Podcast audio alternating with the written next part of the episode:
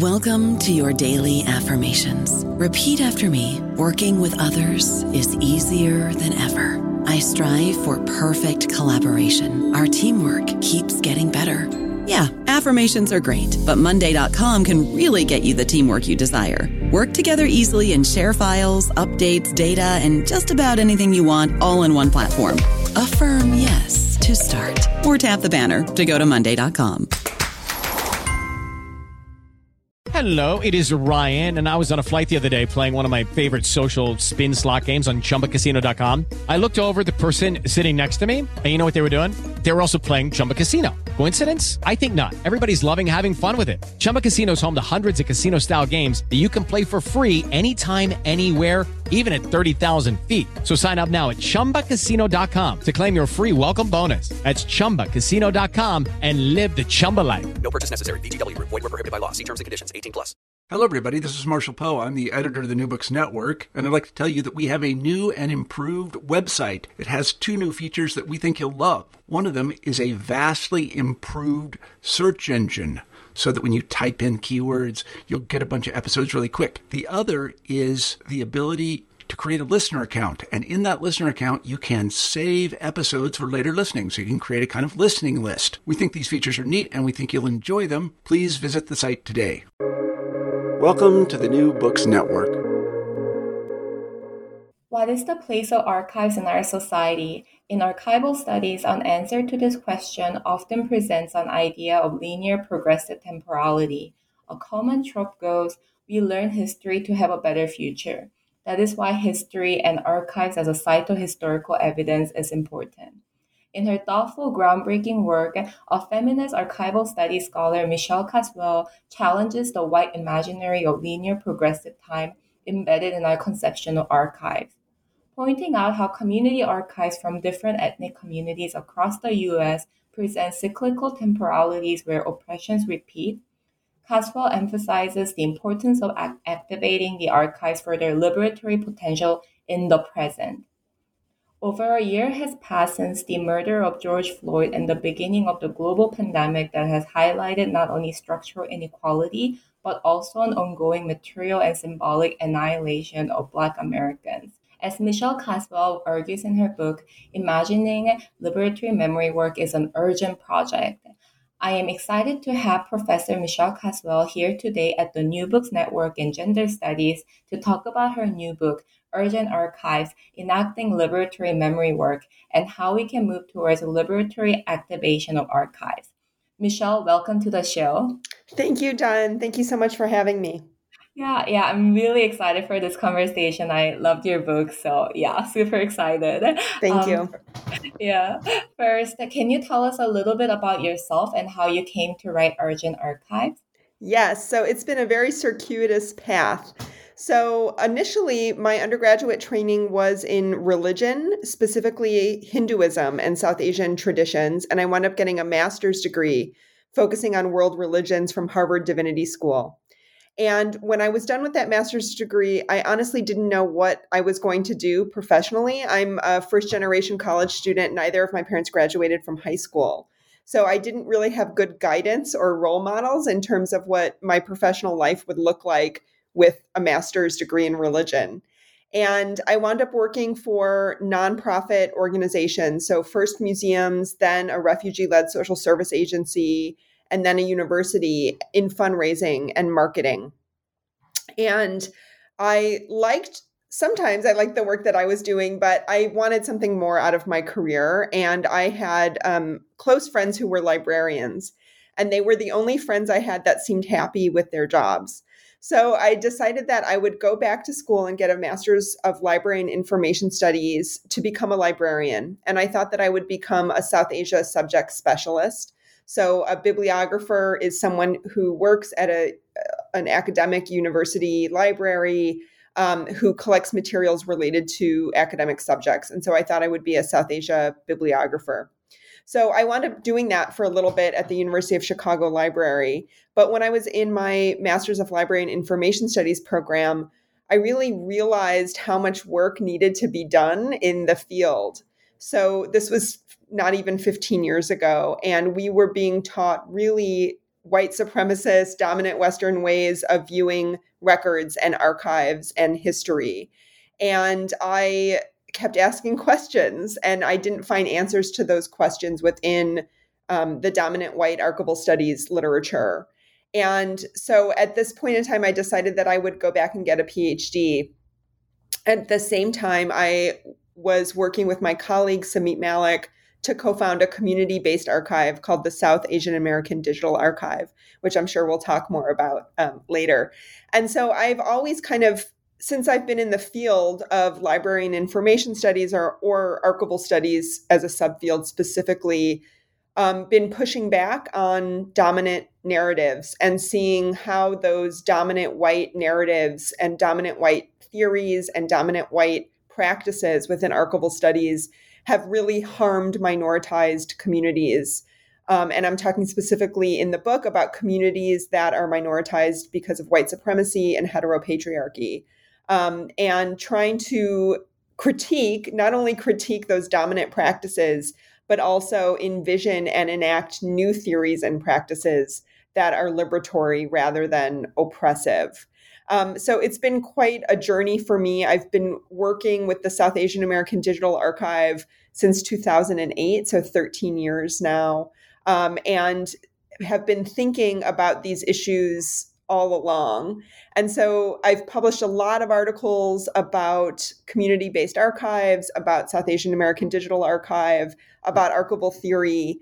And this book is just another step, I think, on that journey of thinking through these concepts. And again, the, the idea is both to critique the current state of practices and envision and enact new ways of doing um, memory work and very specifically talking about archival work as memory work. So putting archival work in a larger continuum of other kinds of, of processes that seek to document and activate the past. Mm, yeah, yeah, exactly. Yeah, I first of all, I just want to say I am so glad that you're in this field. um, that you. was what I thought, yeah, when I was reading. Um, and yeah, it is incredible how yeah, only 15 years ago, uh, it was the white supremacist ideas that were dominating, and uh, the ideas that push back were really in the emergence. And you know, we are still in the obviously in the process of change, and obviously we do want to challenge or this idea of like progress. Um, but I am really happy that you know your book is out because I do see this as like a tangible step to change, and I think it really nicely ties into my next question, which is uh, that you know I love the interdisciplinary aspect of your book, and um, you know you uh, call archival studies uh, for call out archival studies for being on fire, as you put it, and you bring feminist, queer, and critical race studies um, together to propose a radical rethinking. Um, can you tell us more about you know how you formulated this method? Yes, yeah, it's a really good question. So you know the roots of dominant Western archival studies. Um, are in the fields of history and library and information studies, and particularly library and information studies until relatively recently really saw itself as a science, right? So you hear library science departments. At UCLA, we're very consciously a library and information studies program um, in order to acknowledge the, the interdisciplinary and humanistic ways um, that that we can view the work of information professionals. Um, but um, so that this science, this idea that um, archival work and archival theory and practice are neutral, objective sciences. Um, is is so deeply rooted in the um, in the profession and in ways of thinking about the work that archivists do, and that that has there has been significant pushback against that. Thankfully, in the field, I would say ever since the 1970s, when Howard Zinn, the the radical historian, gave a talk at the Society of American Archivists annual meeting and basically chastised all of the archivists in attendance and said, What are you doing? You're only collecting records documenting the dominant groups in society, and you need to do a better job. Um, and so that idea of archival studies or archival science, right, even the terminology we use is really telling. Um, has been, uh, you know, gradually chipped away at, thankfully. Um, but for me, I've been trained in the humanities and I do lots of reading in the humanities. And um, I, it's only natural to me, right, to put archival studies into conversation with gender studies and critical race theory um, and philosophy and religion because that's the way that I see the world, right? And it's it's been kind of shocking as someone studying archival studies that not much of that conversation has been happening for decades before me, right? So when I was in my Masters of Library and Information Studies program, we were taught how to practice and we were taught theories about what is a value and what is not a value and theories about preservation but we were never taught that the theories that we were learning were rooted in white supremacy and heteropatriarchy. And we were not taught to question those theories and not taught to think about other ways of thinking about archives, non dominant communities' ways of preserving memory. Um, and for me, as someone who's always done humanistic reading, it was really quite surprising to, to see that there had not been much pushback yet at that point in time in the field. Although again, that that is changing. Um, and I, there's a just a magnificent group of archival study scholars and archivists who are doing that work now, which is exciting, right? And then at the same time, as someone who has done lots of work in the humanities or lots of reading in the humanities, I felt this deep sense of frustration with humanities scholars talking about the archive as if it were some abstract, non tangible, non material thing without in any way acknowledging the labor of actual archivists and without being in conversation at all with dominant Western archival theory and practice. And to me, that was also really upsetting, right? Because um, archivists have a body of theory and we have a tradition, an intellectual tradition that goes back centuries. And it's really important, I think, for humanities scholars to acknowledge that and also to respect the intellectual labor and physical labor of archivists.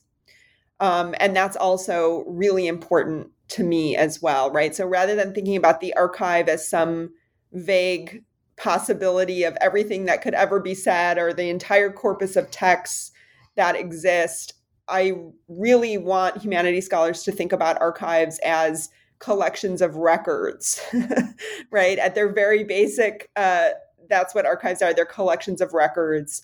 And in order for something to be an archive, usually, at least in the dominant Western archival tradition, we think there has to be at least two things in place. And that is some sense of preservation over time so there's a reason why archivists really bristle when people say their Instagram feed or their Facebook feed is an archive, um, which I think was made all the more apparent the other day when Facebook and Instagram were down for a few hours, which is that there's no commitment to preserving those materials over the long term, right? The materials will be preserved as long as it's profitable to a corporation, not not for as long as the creators or the users think that the materials are of value. So the first component of this is preservation. The second is some kind of description of the materials, right? So archivists create finding aids, which are descriptions of what's in collections within archives so that users don't have to go through every single folder and every single box to know what's in a collection, right? That there is some kind of sense, description, distilling down of what's in the collection in order to provide an access point to the collection. So archival preservation, archival description, which leads to access. I think those are really two key things that we need to think about when we think about what is an archives and what is not an archives. And I'll make a special note here that I always say archives in the plural when I'm talking about actual archives, as opposed to the archive in square in scare quotes, um, which is what a lot of humanities scholars are refer, you know refer to. Um, I think we have very different things in mind. I think that um, that confusion is made worse by digital records because I think, at least before, I think there's a greater awareness now among humanities scholars about digital records. But 10, 15 years ago, humanities scholars were talking about digital records like they were immaterial and that they were magical and that they existed in some, you know, I don't know, otherworldly state state when I think, you know, archivists have always known that digital files are material. They always depend on hardware and software. Um, they depend on internet cables that that run under the ocean, right? So archivists have always been aware of these very kinds of material nuts and bolts dilemmas because they they present dilemmas to us as archivists in terms of how are we going to preserve these things? Um, and archivists are always i think thinking about about that kind of materiality.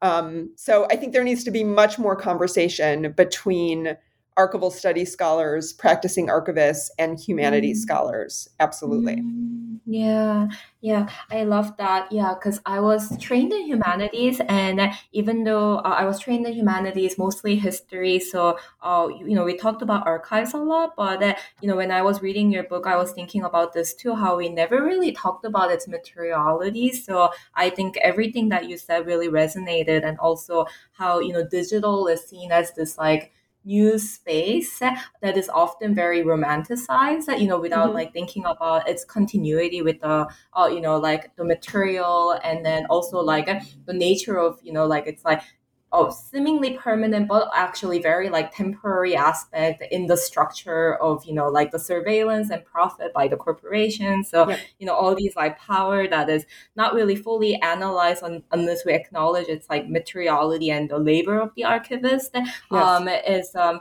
yeah, really important point. And um, I'm also thinking of how, you know, when you uh, complicate a definition of community archives uh, as well by, um, you know, really complicating the role of neoliberal universities because I think now we often see, you know, the universities always emphasizing, oh, you know, we care about like diversity and diverse voices. Um, so I also really appreciated uh, how you pointed out that, uh, you know, like we need to like think more deeply about community archives. And I was wondering whether you can define community archives for us. Sure. It's a really, really good question and an important question. So, first, I think community archives have always existed, right? As long as there are groups of people who get together and share stories about the past, that is a community archive in its most basic form. And so that has always happened, whether or not those spaces were called that or not. Um, but within the archival studies literature, it's really only in like 2008, 2009 that community archives becomes a term.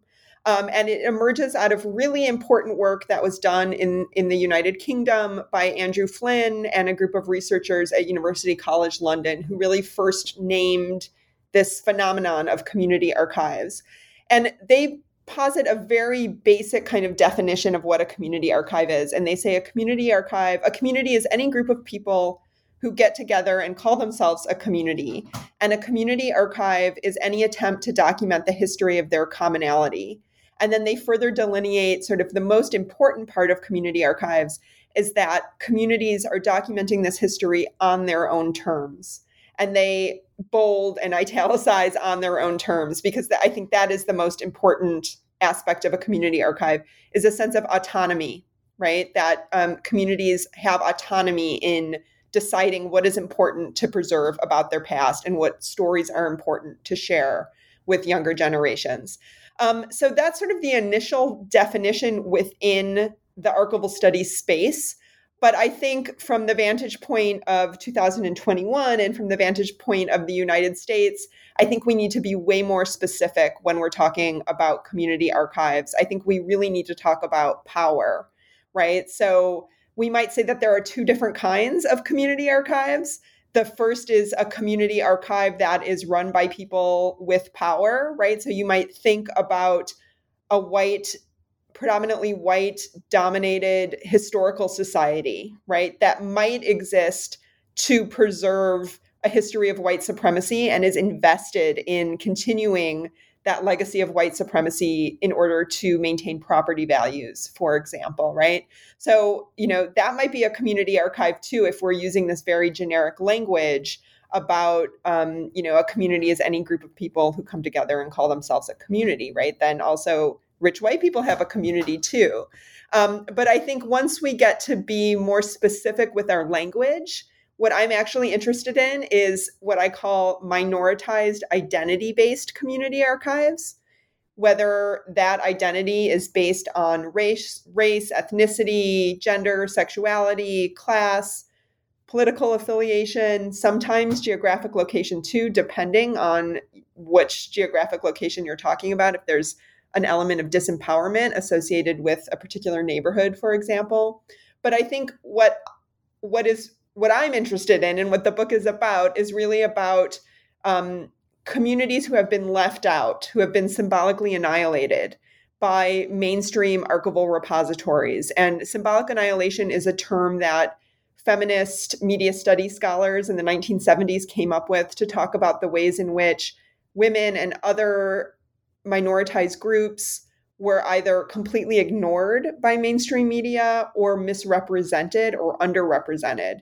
And I think it's a really good term to talk about how BIPOC communities and queer communities have been left out or misrepresented or underrepresented by archives, by mainstream archives, right?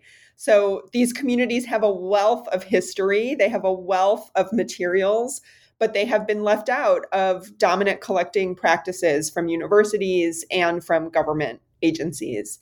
And so it's when you go to look for traces of these communities in mainstream archives, you find either very little or you find lots of misrepresentations. So I see minoritized identity based community archives as a pushback against that that kind of symbolic annihilation, right? As a way to assert that these communities are have been in existence in some cases for hundreds of years, um, that they exist, that they will continue to exist, and that they're powerful, right? Um, so for me, it's really important when we talk about community archives to also talk about power and disempowerment. Um, so that's that's my kind of clunky, more preferred term is identity, minoritized identity-based community archives. Um, but I think you know community archives kind of serves as a shorthand for that. But again, I think it's really important that we be precise in our language and one of the reasons why I think it's important that we be precise is because many universities, as you mentioned in your question, many universities are then claiming that they have community archives. And I don't want to flat out say that that's not possible, right? I think it, it is possible, right, for a university to enable minoritized communities to have autonomy in collecting their materials. It's just very, very rare, right? When there are mechanisms in place like paid advisory boards and the people doing the archival labor are from the community, from the minoritized community that's being documented, then that kind of community archive configuration might be possible. But I think when we're talking about community archives, what we're really talking about are these independent organizations that struggle financially because financial resources for doing archival work are not equitably distributed, right? There are really large, predominantly white universities and museums and other cultural organizations that get all of the funding. and small, independent, community based archives struggle financially, even though the work that they do is so important, right? So there are community archives in Los Angeles that are all volunteer run that operate on $12,000 a year annual budgets and you compare that to an organization like the Getty, right? I don't know what their annual budget is. It's in you know the millions for sure, tens of millions, hundreds of millions, maybe. Um, it it becomes clear the way that um, communities that have uh, been left out are um, are really doing amazing work with such little resources, such little resources um, and that there has not been an equitable distribution of the resources that really provide people the time and labor and materials to do this important work. I don't know about you, but I'm very busy and I don't have a lot of time to cook. That's why I subscribe to Factor. Eating better is easy with Factor's delicious, ready to eat meals. Every fresh, never frozen meal is chef crafted, dietitian approved, and ready to go in just two minutes. You'll have over 35 different options to choose from every week, including Calorie Smart, Protein Plus, and Keto. These are two minute meals. Factor meals are ready to eat and heat, so there's no prepping, cooking, or cleanup needed. They're flexible for your schedule Get as much or as little as you need by choosing your meals every week. Factor is the perfect solution if you're looking for fast, premium options with no cooking required. Sign up and save. We've done the math, and this is important. Factor is less expensive than takeout, and every meal is dietitian approved to be nutritious and delicious. Head to factormeals.com slash NBN50 and use code NBN50 to get 50% off. That's code NBN50 at factormeals.com slash NBN50 to get 50% off. Yeah, exactly. Yeah, and this also reminds me in the beginning when you were um saying that you were also working in like development in like nonprofit because actually Yes. after graduating from my master's I also worked in development and I think what you were saying really resonated because when I was working in development for a nonprofit I really realized that you know the money just goes where uh, rich white people want them to go and then you know like uh, part of the nonprofit industrial complex is that they can uh, you know distribute and also direct you know like fund so that you know they can shape society how they want Yep. it Absolutely. yeah And get a, Yeah. a tax write off for it, right?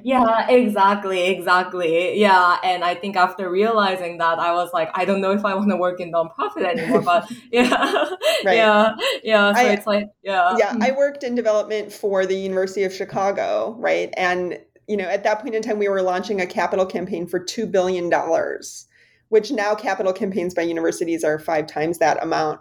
But it's really amazing to think about rich white people giving money to a university, getting a, an enormous tax write off for doing that, and really just investing in the further um, propagation of of elitism, right? I mean, they're they're investing money in furthering more rich white people to become and perpetuate, uh, you know, their wealth, and then get a tax write off for doing it.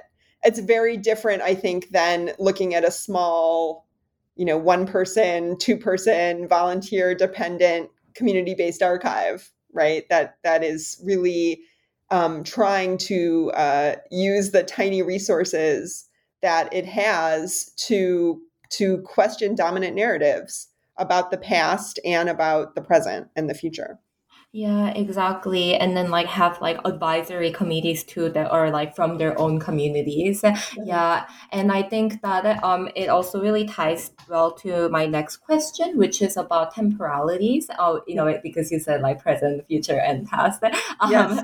and yeah, uh, and then you talk about in your book how you know these like minoritized identities based community archives really challenge you know linear progressive time and you look at four different groups uh, that uh, you know who are these like you know minoritized identity based like you know community groups uh, who uh, show you know cyclical temporalities and how oppressions repeat um, so Yeah. i wondered whether you could tell the audience a little bit about like what you have found Yeah. So I think it's interesting to think about how my first background in religious studies and world religions has informed this book because it's not something that's always at the forefront of my mind, but certainly comes out in different ways in my work. So, you know, when you study world religions, one of the first things you learn is that there are many different ways of viewing time, right? And that each tradition has a different way of viewing time. And so I've always, you know, um, thought about that and always thought how the dominant linear progress narrative that we hear in the US is just one way of viewing time. And then I read the work of Charles Mills, right, who passed away a few weeks ago, who talks about white time, who is a philosopher, just brilliant. I highly recommend listeners read his work. Um, but talks about how this dominant progress narrative of it gets better, things get better over time, is really rooted in whiteness. So that was really striking to me. And then I also collect empirical data. So, right after the 2016 presidential election, I was doing focus groups at these four community archive sites in Southern California. So, places like the Southeast Asia Archive at UC Irvine, Lambda Archive, which is a queer archive in San Diego, and talking to the users of these community archives I was asking questions about what does it mean to see yourself represented in a community archive. I was asking questions about symbolic annihilation, about emotional impact. But time and time again in these conversations, um, it the notion of time kept coming up, right? So people were eager to talk about the presidential election and were palpably terrified about what might happen.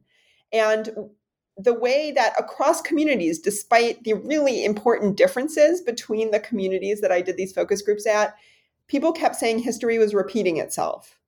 And they kept comparing the then new Trump administration to the Nazis or to um, uh, immigration police from the 1920s, right? So th- there was this notion across communities that history was repeating itself, that oppressions were repeating themselves, that we were not in some kind of exceptional American story in which um, things got better and that we were just working to perfect a more perfect union over time um, and that you know uh, more and more rights were being granted to minoritized communities over time. Um, instead, I saw this really, again, people were palpably terrified, right? This really, this fear about history repeating itself, right? That that any progress that has been made can be taken away at any point in time. And the 2016 election was, I think, a big symbol and a wake up call of that happening, right? Um, and so then I was also started to read a lot of critical race theory, right? And this is one of the central tenets of critical race theory is that um, white supremacy is baked into the institutions that govern our society. It's baked in. And the only time that racial progress happens is when it converges with the interests of white people, right? Convergence theory. And so these things kind of all came together in hearing communities talk about documenting their history and how important it was to document their history as a way of telling current generations and future generations that the community has been through this kind of oppression before so that activists now, activists in the future, can get a sense of inspiration about um, what their other, you know, that their community elders have gone through and also, and most importantly, I think learn concrete strategies, activist strategies. So, what worked and what didn't work, right? So, um, there was a, a, young woman who was uh, part of the community at Lambda Archives who spoke so eloquently about going through the archives and finding materials about police raids on gay bars in the 1960s and linking this to police oppression today and talking about strategies that the LGBTQ plus community used in the 1960s to fight these police raids and how those strategies could be used today to fight police abuse. And it was such an amazing um, interview with her because I think she really crystallized what this potential is, right? There's a huge potential for the materials in archives, all archives, not just community archives, all archives to be activated right now right? I think in the dominant Western archival tradition, we are trained to not think about future users because we're told that we, we never know who might use materials and how. And I think we need to rethink that because I think we need to make a case that these materials are important right now. They're important right now to activists and artists. And we need to activate them right now in order to learn these important lessons.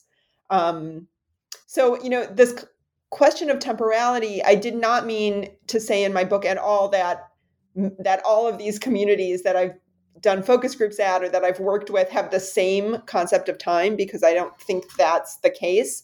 But I do think that all of them question a dominant white progress narrative that asserts that things get better inevitably over time. Yeah, exactly. Yeah, and I really loved it when you said in the book that, um, you know, because a, a lot of uh, archivists and like uh, you know a lot of other scholars including historians says that yeah we need to uh, learn history we need to look at archives for the future but then how that always indefinitely delays you know the changes uh, so that it has to happen in the present um so that it's not the so that the future actually never comes and it's like perpetually delayed. Yes right. Yeah. it's a it's a it's a deferral of responsibility it's it's an amnesty that white archivists are giving ourselves, right? In saying, oh, someone in the future might use this, so I don't need to think about its political implications right now. Yeah, yeah, exactly. And then this actually reminded me of um, the liberals um, in Korea and then how they always talk about the LGBTQ rights as like, oh, you know, like we're first going to work on like women's issues, so LGBTQ rights, you know, like that's like for the future, like later, like, and um, yeah, and then how like that just means that it's never gonna happen. It's like a way to yeah postpone it. So yeah, I really also appreciated that. Yeah, yeah. Um, and I think that um, yeah, I wanted to also talk about you know South Asian American Digital Archive SAADA um, that you uh, co-founded and um, yeah, and how by working with them. So you talked about symbolic annihilation um, in the beginning. Um, so how uh, the group focused more on the representational and like affective aspect, but then over time realized the importance of activation. Um, so yeah, I wanted to talk more about your work and the realization in the process.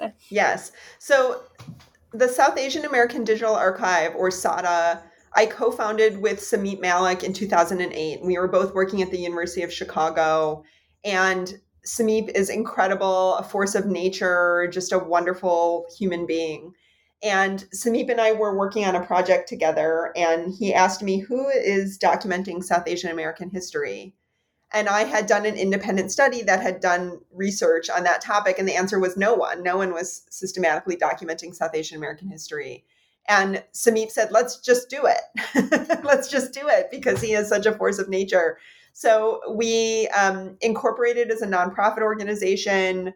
We um, pitched in $100 each and bought some server space and started the South Asian American Digital Archive. And that organization has just blossomed under Samip's leadership over the past 13 years. So for the first few years, we were doing it as volunteers we um, were bringing on board our friends, anyone we knew who had the expertise that we needed. So we needed an expert in um, accounting. And so Samip had a friend, Jennifer Dolphus Ford, who was our third board member, who was getting an MBA in nonprofit management. So we brought her on board. We brought lawyers on board to help us with the nonprofit and corporation paperwork and with copyright issues. We brought South Asian American Studies scholars on board to, to provide us with context for the materials we, we were collecting. Um, and it was really only about five or six years in that Samip was able to dedicate full time his work to working on SAADA. And it was quite an uphill challenge, to be honest, in terms of fundraising for the organization. So back in 2008, when we started, there was very little acknowledgement that our that community-based archives were legitimate um, organizations, and people would say to us all the time when we presented about SAADA, oh, this isn't a legitimate archive, or oh, I get it, this is just a stepping stone until you give the materials to a legitimate archive. Um, and there was no real notion back then of digital archives as being proper archives, right? So I was taught in my MLIS program that digital archives were an oxymoron and that if you wanted to preserve something digitally, you had to print it out on paper. And I think archivists have definitely moved beyond that. But I mean, it does raise a really important issue about the preservation of digital material, right? It is very difficult, time consuming, um, resource consuming to preserve things digitally over time. Um, but working on SAADA has been incredible. When we first started, we didn't know what we would find and we thought that most of what we would find would be from after 1965 when US immigration law changed to enable more South Asian Americans to come to the United States. But when we started looking we found all kinds of pre-1965 history right? So we had heard about Punjabi Mexican communities in California from the turn of last century to the 1920s we didn't know when we first started about the Ghadar Party. Ghadar means revolt or revolution in Urdu, and it was a group of anti colonial freedom fighters who were organizing all up and down the west coast of the US and Canada to get the British out of India. Um, we didn't know about them when we first started, right? So that was amazing. We didn't know the first Asian American congressman, Dalip Singh Saund, from the 1950s in Riverside, California um, we found all kinds of histories that we did not know about. So for the first 10 years, I would say roughly that's what we did was find these materials and digitize them and make them accessible online. And it was super exciting work. And we're still in the process of doing that right? It's not like we have stopped collecting materials related to south asian american history. But i think after a while we realized that a lot of the records we were finding were being created by the most dominant groups within south asian american communities right because if you think about the nature of records who who has the power to create records who has the time who has the literacy, who preserves their things because they think they're important. And so it became clear that if we continued just in this trajectory, we would be silencing minoritized people within South Asian American communities, right? So women, queer people, trans people, um, non Indians, non Hindus, um, non upper caste people. So Samip, under uh, Samip's ex- expert leadership, the organization got funding and is still doing this work to commission fellows. So to pay community members from communities that are minoritized within South Asian American communities to figure out how to collect their own histories. And so that has been an amazing project for us and has really helped us in some cases fill in gaps in the archive and in other cases helped us understand when silences exist in the archive for a reason right? So some silences are the result of racism right? And other forms of oppression that an archivist just decided people weren't important enough to collect but other silences are powerful signs of resistance right? They're refusals refusals to be included refuses to be refusal to be surveilled. And those those silences i think need to be respected. So that's been interesting for us. But also about four or five years ago we started thinking about now that we have these materials how do we want people to use them? Who do we want to use them and how? And so this line of thinking was first really instituted by a grant from the pew center for arts and heritage that samip got that enabled us to pay five South Asian American artists to create new works of art in all genres of art um, inspired by materials in the archive. And that was an incredible project, really eye opening for us. The work that the artists produced were incredible. I start my book talking about one of the pieces that was produced by Zain Alam, who's a musician where we had acquired this silent movie footage, home movie footage from the 1950s of an interracial marriage involving a Sikh man and a white woman in Norman, Oklahoma. And we have full color, gorgeous, silent home movies of this wedding ceremony and home movies after the wedding ceremony. And Zain Alam created a score for the silent home movies and remixed the footage with contemporary news stories about anti Sikh violence. And there was an event in Philadelphia several years ago where we where he debuted this piece and everyone in the audience was so moved, so moved. And so to me that was just an incredible example of the potential for the activation of the archive.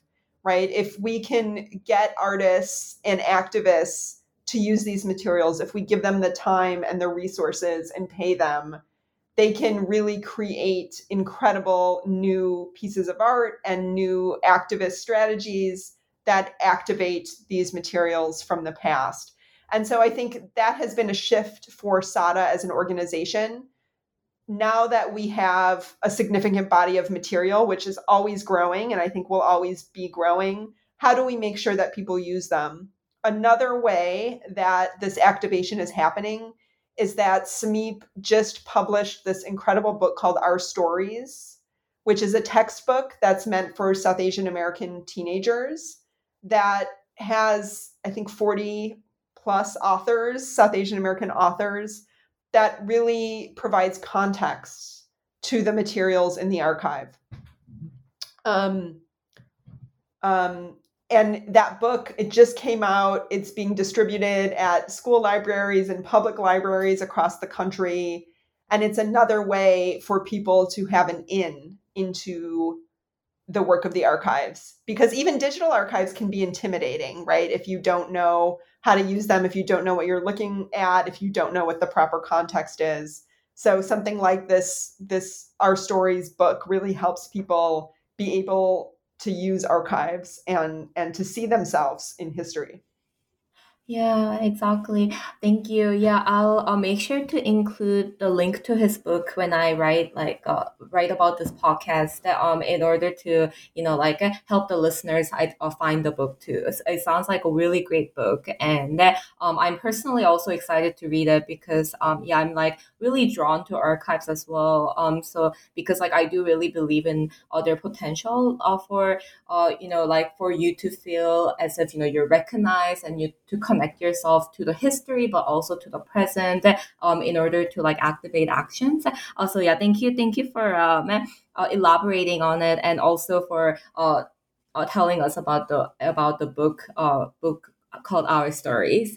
Yeah. Um, I also wanted to ask you um, you said that uh, in your call for the liberatory memory work now, um, you know, uh, you don't put recognition and redistribution as a binary, and as you are doing now, connecting representation with activation, you know, you also connect them together. Um, I wanted uh, to ask you about, you know, your conceptualization of three main pillars of liberatory memory work, which yep. is chrono autonomy, self recognition, and redistribution. Yes. So this mm. is something that I've been thinking about and i can trace my thinking about this you know for the first decade of, of my writing and thinking about community-based archives is trying to figure out what if there is a tension what the relationship is between the importance of self-representation and material redistribution right? So it is absolutely important for communities that have been symbolically annihilated to see themselves accurately, robustly represented, and to have feelings of what I've called elsewhere representational belonging. That is absolutely important. I would never deny the importance of that. But I think we also can't stop there, right? It's not enough just to say, like, look, here are some South Asian Americans that have been active for 100 years that we also, I think, need to think about now that we know this, right? Now that we know um, th- these incredibly rich histories, what are we going to do with it? And how do we use these histories to advocate for social change now? And in particular, thinking about Black and Indigenous communities in the US. So in 2016, I was part of a group of memory workers that was brought together by the Nelson Mandela Foundation. Um, I was part of Team USA, which is funny. Um, three of us representing Team USA. It was myself, it was Jarrett Drake, who's now a doctoral student in anthropology at Harvard and is a really well known Black archivist who is brilliant, and Doria Johnson, who has sadly passed away and is um, the book is dedicated to Doria um, who was a, an activist and historian who got the U.S. Congress, Congress to apologize for lynching, for the history of lynching. Um, and the three of us were in conversation with other memory workers in post conflict societies around the world. So people from places like South Africa, Sri Lanka, Rwanda, um, Nepal. And Colombia, Argentina. It was very eye opening as an American to be included in that conversation because we're not a post conflict society, right? We're um, a society right in the middle of a conflict that most white Americans don't acknowledge. And it's very different to be in conversations with people from other parts of the world where there was a conflict, the conflict is over, and there was a transition, right? A transition to democracy, um, a power shift in the US, there hasn't been a power shift, right? So, um, very, very interesting. Obviously, the biggest connections were between the US and the South Africans, which they've also had a power shift, but one can argue the power didn't shift enough, right? So, um, for us, that that conversation with our peers from around the world was really important for us to think about the stakes of liberatory memory work and what the end goal is. And if we're just talking about the joy of seeing yourself in an archive, that's not shifting power enough. And so the three of us wrote a statement that is available online that's also quoted extensively in the book about liberatory memory work in an American context and how liberatory memory work has to respond to the two foundational sins of the US, right, which is the ongoing genocide and displacement of indigenous people and the enslavement of Africans. And that we need to advocate and use the materials in archives for a shift that enables indigenous people to have their land back and that provides material reparations for black americans and i think part of this insistence on materiality and material reparation comes from my previous work was in cambodia looking at khmer rouge records and how they're activated by survivors um, and victims family members of the khmer rouge and realizing that what in the Cambodian context they called um, symbolic, collective and symbolic reparations resulted in nothing, right? Meant, you know, a museum display or a, a book of names, which I shouldn't say is nothing, right? That kind of recognition is important, but it didn't result in any kind of material reparation for victims. It didn't result even in you know psychological therapy right for victims so um, again it's really really important representation is really important but i think it needs to be coupled with these material reparations right if we only document celebratory histories um, i think we're doing a disservice and i think our conception of liberation has to include those material shifts as well.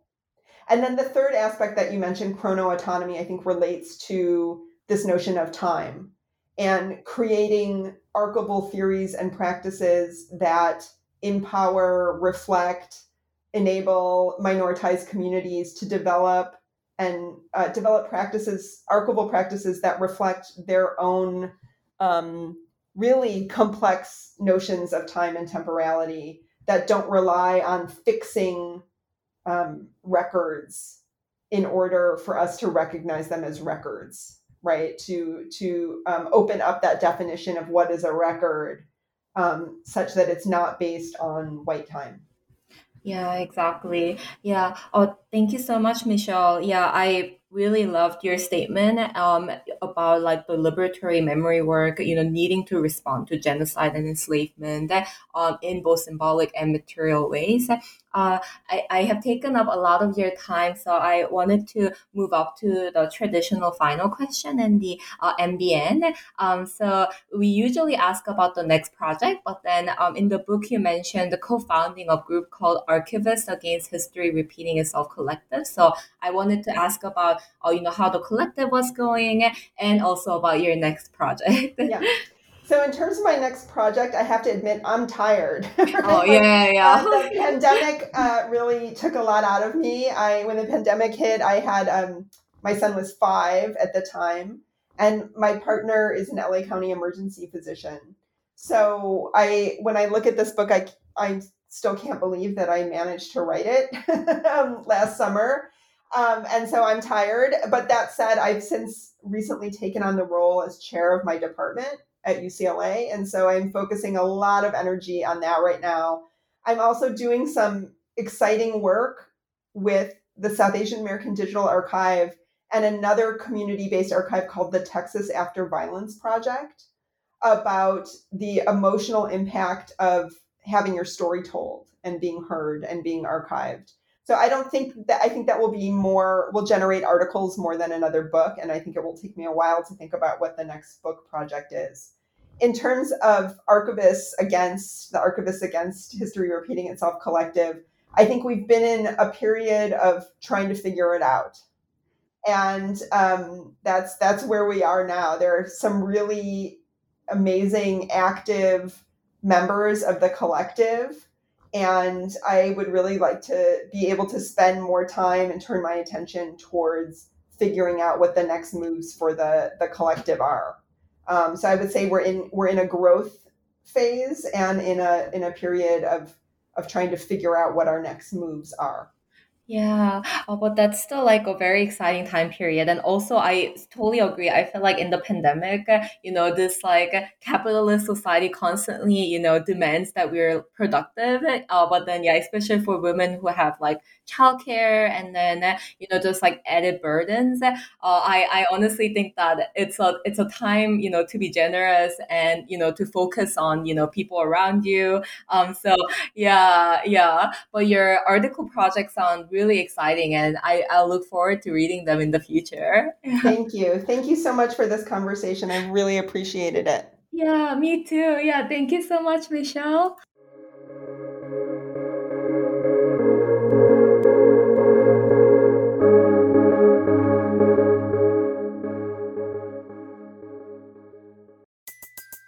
Everybody in your crew identifies as either Big Mac Burger, McNuggets, or McCrispy Sandwich but you're the filet fish sandwich all day. That crispy fish, that savory tartar sauce, that melty cheese, that pillowy bun. Yeah, you get it every time. And if you love the filet of fish, right now you can catch two of the classics you love for just $6. Limited time only. Price and participation may vary. Cannot be combined with any other offer. Single item at regular price. Ba da ba ba ba.